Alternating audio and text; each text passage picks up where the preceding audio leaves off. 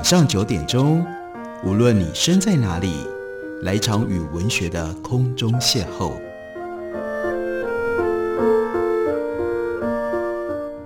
杨照谈书，邀您一同遨游文学世界，认识古今中外的经典之作。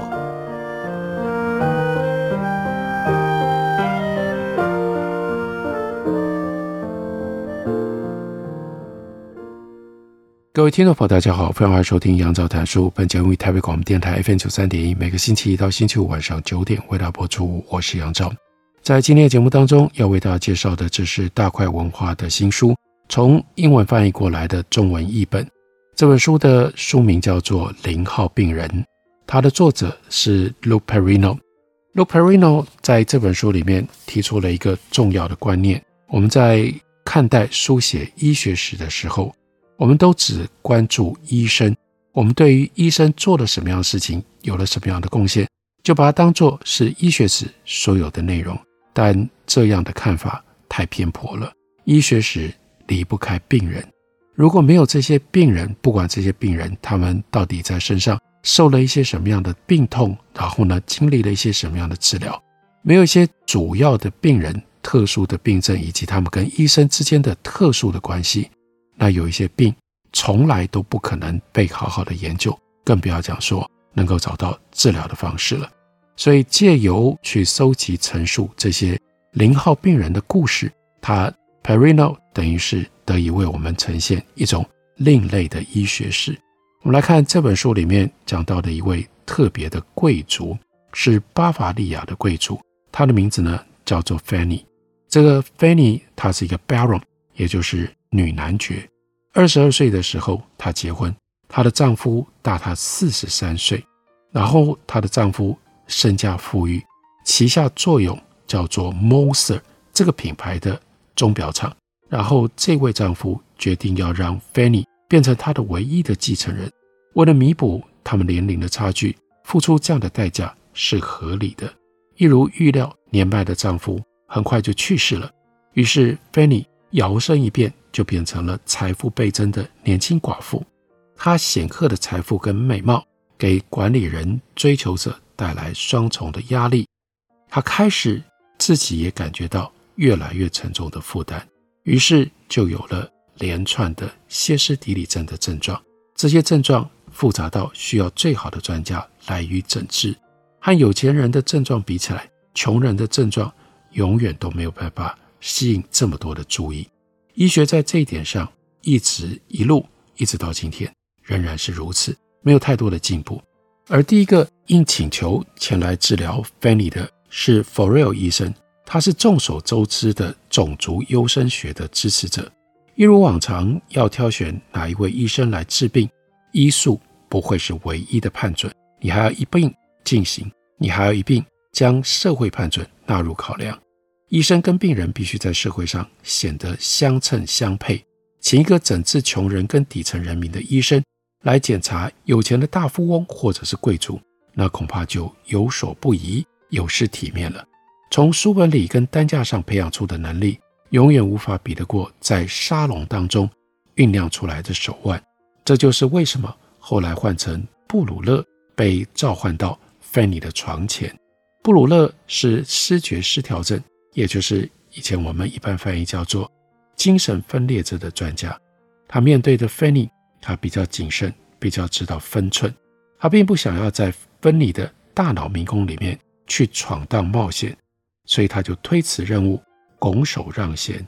又有另外好几个精神科医师轮番造访 Fanny 他的城堡，但一概都无功而返。那于是，一八八九年这一年，Fanny 他四十一岁。他就觉得他必须要到维也纳去求医。维也纳有一名医生，他的名字呢叫做 Joseph Breuer，他是以催眠疗法获得了非常显赫的名声。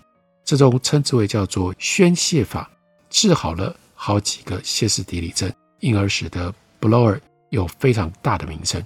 Blower 这位奥地利医生看起来跟他的瑞士同行布鲁勒一样，对于插手 Fanny。这样一个张力强烈的案例，感觉到迟疑，他宁可就把他推出去，转借给另外一个年轻的同行。这个人是谁呢？Sigmund Freud。是的，就是弗洛伊德。同样的，这位弗洛伊德四年前曾经下定决心要透过歇斯底里症扬名立万。弗洛伊德马上就被芬妮这个病人给吸引了。没有人知道弗洛伊德的这种着迷是怎么一回事，是医学的呢，还是有性的，乃至于两者兼有？但我们可以确定的是，他决定要把 Fanny 变成一个经典范例，利用 Fanny 来让自己的职业生涯更上一层楼。似乎女性的歇斯底里症唯一的目的就是为男性的野心服务。女性向来是奠定各个不同学派的根基，但是这些学派却鄙视女性、剥削女性。对这项的观察，Perino 说：“这是来自我的偏见，但应该离事实并不太远吧。”弗洛伊德巨细靡遗地描述了 Fanny 这个病例，还有痉挛性的言语障碍，甚至造成结巴，手跟脸抽搐不已。令人惊讶的，他把 Fanny 声音的某一些抑扬顿挫比拟成为。像松鸡交配终了的时候发出的叫声，弗洛伊德竟然做了这样的比拟。那换成他的某一个同行觉得需要来分析弗洛伊德，其实也算合理吧。现实当中却没有哪一个同行真的跑去分析弗洛伊德。弗洛伊德对芬妮提供了好几场催眠以及按摩，这个疗程为期两年。传言说，弗洛伊德的宣泄法比 Bloyer 的宣泄法。有效一点点，就算是真的，芬妮的病苦也只得到短暂的缓和。在瑞士，在奥地利，甚至远到瑞典，精神科医师继续在芬妮身边来来去去，诊断无一例外，像屠刀一般狠狠地剁下难以动摇的歇斯底里症，顽冥不灵的歇斯底里症，病入膏肓的歇斯底里症。传言也说，为了芬妮这个病人，弗洛伊德创造了。歇斯底里症这个词，不过在医学史上，这个传说纯属虚构，并不是史实。毋庸置疑的是，芬妮跟弗洛伊德的关系越来越紧绷，也越来越牵涉到性。详述这些病例的，就只有主责的医生。所以，草创期的精神分析诊间到底有什么秘密，外人很难知晓。弗洛伊德自己记录说，他和芬妮的邂逅渐渐弥漫着。浓厚的性氛围。据他所说，有一天相当奇怪的，芬妮请求他不要动，不要说话，不要碰它。另外，这项宣泄疗法能有什么效果？芬妮也越来越怀疑。经双方同意，他们就决定终止这项治疗。这一个个大胆闯荡心灵的新时代临床医生和他们富有的女病人当中，究竟有什么样的关系？我们永远不会知道。这些做记录的人在临床上的成功本质为何？他们自己讳莫如深。在谈论经手的女病人的时候，他们倒都非常的巧妙，替他们取了假名。那芬妮这个病例，在布洛伊跟弗洛伊德的笔下，就改用了叫 Amy von N 这个声名远播的假名。现代歇斯底里症传奇的另外一位关键重要的零号病人。他的本名呢叫做 Pappenheim，他的假名更有名，或者是更为人所知，那就是安娜·欧。这个假名是由他的真名两个起首的字母各往前推一个字母所形成、所组成的。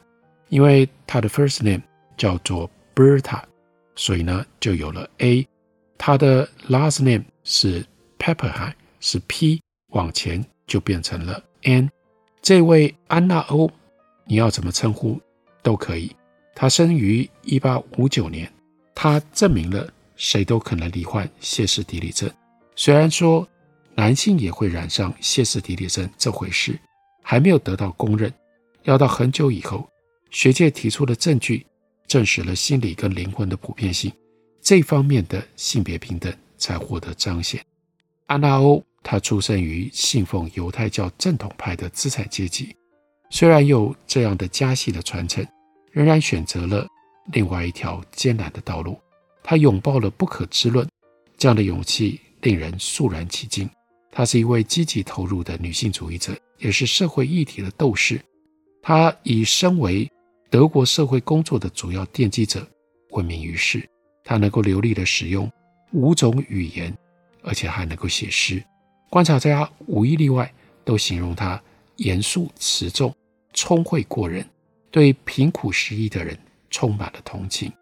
十九岁开始，歇斯底里症的经典症状就在安娜身上出现了，最后几乎样样不缺：忽而左半身，忽而右半身痉挛瘫痪。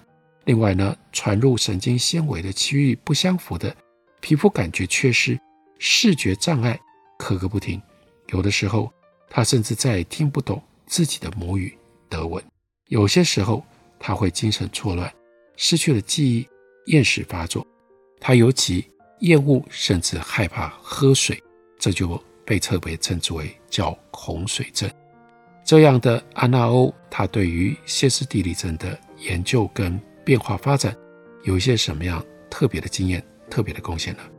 我们休息一会儿，回来告诉大家。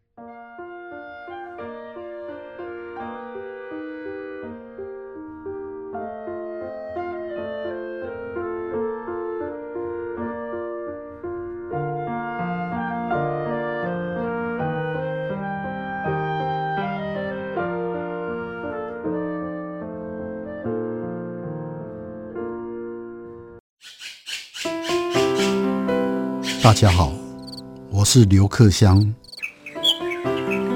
亲近自己的城市，找回城市的温暖。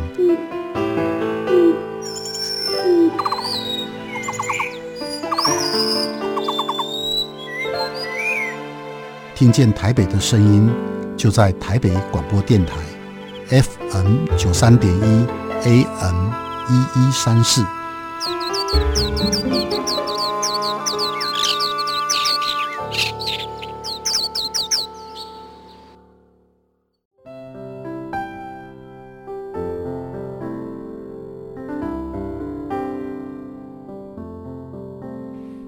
电台北的声音，拥有颗热情的心，有爱与梦想的电台，台北广播 FM 九三点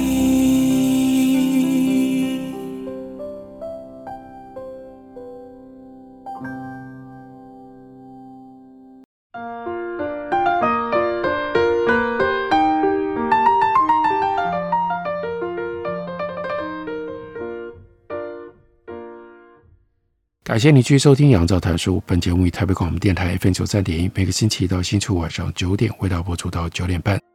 继续来为大家介绍零号病人。我们介绍的是安娜欧这位在歇斯底里症上具备有历史性意义、被弗洛伊德特别记录下来的病人。受托来诊治安娜欧的是布洛尔，他是那个时代的医生当中少数不会亲笔歇斯底里症患者的。他以善心好意对待这些病人，诚恳盼望能够施以救助。此外，他相信唯有他的宣泄法得以缓解这些病人的苦。安娜欧看来是宣泄法的理想对象，所以布洛尔他就借助安娜欧来精进他的催眠疗法，偶尔添加让他可以放松的按摩。尤其他让安娜欧诉说，他将这一项语言的治疗。比作是青烟囱，因为他把歇斯底里症定义为回忆缺损所导致的精神障碍。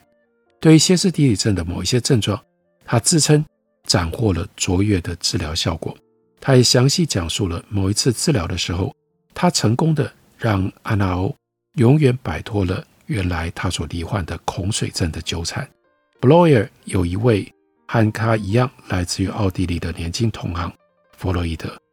弗洛伊德深深为这位前辈的说法感觉到震撼，就跟布洛尔开展了深厚的职业往来。弗洛伊德接手诊治安娜欧，他决定割下催眠术，发展语言治疗。他视此为让自己的研究跟职涯能够再开新猷的最佳办法。不过可惜，安娜欧也缓解了时光，但仍然飘忽不定，频繁复发。一八九五年，布洛尔和弗洛伊德共同撰写了歇斯底里症研究，其中就记录了安娜欧的故事。如今要分辨在这个故事里哪一些是真，哪一些是假，仍然是一件困难的事。弗洛伊德决心要让安娜欧成为精神分析的开机案例，成为他的第一个成功的临床病例。于是，安娜欧就变成了弗洛伊德的巨作。除了反复发作的歇斯底里症之外，安娜欧她在二十一岁的时候染上了肺结核，她的肺病多次复发，让她屡次住进到疗养院。而这一切丝毫没有阻碍安娜欧她的社会活动。她创办了一间孤儿院，持续掌管这间孤儿院十二年之久。一九零四年，她又组织了犹太妇女联盟。还为犹太女性新办了一间学校，针对色情卖淫，他也展现了积极的打击决心。他奔走多国，致力于吸引舆论关注卖淫的议题。他以笔名刻意就是取的是男性的名字，叫做 Paul Bethel。那发表了童话、祈祷文，还有写了一出剧本。在这出剧里面。几个遭到男性剥削的女性人物，展演着各自的变迁推移。安娜欧这位精神分析女主角，获得了巨细靡遗的关注研究。好几位医生和历史学家比对了布罗伊德和弗洛伊德的不同说法，还有相关的资料，得出了结论：安娜欧对布罗伊德产生了移情，而诊疗期间，也许虚幻，也许真实的性成分。就传到了布洛伊德的太太的耳中，所以以至于据说让布洛伊德的太太因此自杀未遂。显然，阿纳欧的歇斯底里症从未治愈，布洛伊德最后把他关进到病房，以吗啡对他施治，以至于让阿纳欧吗啡成瘾。最令人讶异的是，弗洛伊德明明知道这是一场失败的治疗。却仍然持续在安娜欧的临床病例上面记录这些看起来是虚构的成功。我们看到歇斯底里症从精神卫生的正式词汇当中消失了，再也没有医生敢说出这个让他们回忆起自身职业历史上大男人主义的词。歇斯底里症的各个不同症状却仍然存留在临床医学当中，只是他们有了比较谨慎。比较精确的名称，有着各种身体症状障碍性。从字面意义上来看，身体症状障碍性所表现出来的形式是身体有了障碍，但实际上并不是如此。身体症状障碍症导源于精神状况，表现出来的样子是神经和知觉方面的身体症状，包括痛楚、换来解释这种从精神状况。往身体障碍的转变，在这方面，在一点上，我们必须还精神分析一个公道。在身体症状障碍症这个领域，当医生让病人可以诉说，并能够怀着善心好意说明症状的精神根源，这病人的心理治疗就有机会可以获致很快的效果。这是女性作为零号病人的历史故事。另外，也有小朋友曾经是医学史上重要的零号病人。我们来看一下，一八八五年七月四日清晨五点，在 Steig 这个地方，有一位面包师傅，他打发了他的儿子 Joseph 去到邻镇的啤酒厂弄一些啤酒酵母回来。从这一趟路程用走的大概一个小时，但是这一位约瑟夫小朋友的故事。到最后，却环游了世界，传遍了全球。爸爸跟他说：“快去快回啊，等一下还要上学。”在那个时代，说到了学校，说到了啤酒酵母，面包师傅都没有跟你在开玩笑的。这两样都对他们来说是重要的事。于是约瑟夫他来到了林镇。这个时候，很不幸的，有一条狗狠狠地扑了上来，咬了他的手跟他的腿。根据事后验伤统计的伤口数量来看，这只狗咬了他十四口。镇上的锁匠试图用铁条打倒狗，狗的主人呢叫做佛内先生，匆匆的赶来，也被他养的狗给咬了。祥和的小镇这个时候洋溢着悲剧的氛围，大家都很忙啊，清洗伤口，也赶快把狗关起来。然后呢，有人还帮 Joseph 把他的裤子给缝补好。这样一件事情，够那个时候的证明忙上一阵了。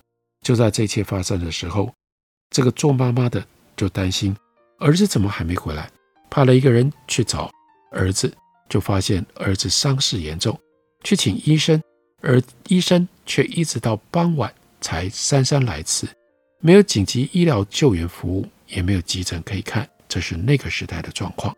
那这个时候呢，冯内先生就带狗前往另一座的村镇去看兽医，半路上。他跟一群警察碰了头，警察查明了冯内先生的狗充满了攻击性，毫不啰嗦，立刻就把他给枪毙了。一旦试射到狂犬症，不可能拖拉踌躇。兽医验了狗尸，确认了狂犬病。狗的胃里面有核杆跟小木块，在没有化验的情况底下，狗攻击性强，会吃奇怪的东西，是当时诊断为。狂犬病的强烈依据，三座村镇的酒馆里，这件事情迅速地传了开来。社会新闻远比医生还要脚步快速。故事真正开始的地方是兽医所在村镇的咖啡馆。有些人听人家说，巴黎有一位化学家为狂犬病病犬施打疫苗，还说成效很好。化学家叫做巴斯德。巴黎远在天边。旅途所费不止，这个时候约瑟夫痛苦不已。就算只有万分之一的机会能够避掉最悲惨的命运，妈妈决定孤注一掷。那这个佛内先生因为使自己的狗发生了这样的意外，深深自责，就提议要陪他们母子去巴黎。他有一辆附设有排椅的马车，所以他们三个人。先到了桑迪埃车站，然后搭火车去到了巴黎。三个人之前都没有料想过巴黎这座城市如此的复杂。巴黎有这么多的酒馆，酒馆之间更是互不相识，根本就没有办法到酒馆去打听谁谁谁身在何方。所以这位巴斯德先生在哪？他们灵机一动，跑去了医院打探。第一间医院没有人知道，第二间医院。里面的人就嘲笑了他们要找的这位巴斯德，这位根本不是医生的冒险分子。另外一间医院的人跟他们说，巴斯德先生只是治疗葡萄树母鸡跟狗。这个时候，做妈妈的跟带他们一起来的博内先生感觉到心慌了，对这些怀疑讽刺，他们一点点兴趣都没有。狂犬病的幽灵在约瑟夫的头上阴魂不散。而他们却陷入了医生跟化学家的冲突当中。到了七月六号的白天，他们找到了巴斯德。那妈妈既激动又满怀坚定的决心，娓娓道来在约瑟夫身上发生了什么事。巴斯德深受感动，陷入沉思。他盼望进展到人体实验有一段时间了，就算是一八八五年这样的人体实验，也有伦理上的困难。要是出问题，没有人会对他手下留情。该有的雄心壮志、政治嗅觉、冒险精神，巴斯德样样都不缺，但是他缺乏医学资源，因为他是化学家。那两位医生检查了约瑟夫，这个小朋友要出现狂犬病的症状，仍然为时过早。不过，所有的基证都表明他有很高的风险，身染了狂犬症。每个人都知道。在那个时代，狂犬病无药可医，患者必死无疑。巴斯德的实验曾经拯救了五十几条狗，但也杀了五十几条狗。狂犬病疗法仍然处于实验阶段，既漫长，而且注射又非常的痛苦。但是呢，他们就决定了，决心一路治到底。但是最好别太过在巴黎声张这件事情。于是。这就是医学炼成的过程。化学家冲田真统找了一个医生帮忙动手扎针，万一出了错，这个责任呢，两个人来分担。七月六日晚上八点，距离约瑟夫小朋友惨遭狗咬大概六十小时以后，进行了第一次的注射。针剂里装填的是十五天当中死亡的狂犬病病毒的骨髓。十五天是巴斯德他所认为可以让病毒毒性消减的时间。每一天扎两针。约瑟夫一共接受了二十一次的注射，而且呢，他都没有哭。每次针剂都含有比上一次稍微浓一点的狂犬病毒的剂量，而竟然，这真的是巴斯德的突破。整整十天，除了打了一针再一针，针跟针的空档在房间踱步之外，没有任何事需要做，就只能够投注以足够掩饰治疗之不足和风险的信心跟同理心。量量体温，拍拍做妈妈的手背，摸摸孩子的额头，就真的这样。虽然约瑟夫疲惫不堪，但是他没有出现任何狂犬病的症状。靠着巴斯德和这位约瑟夫小朋友，他大胆地进行了人体实验。于是化学家证明，他可以用这种方法治疗好了狂犬病。这是。狂犬病疫苗诞生的故事，有巴斯德，但不要忘了，同时还有这位有点倒霉，但后来还好幸运的能够治好狂犬病的零号病人约瑟夫。这本书书名就叫做《零号病人》。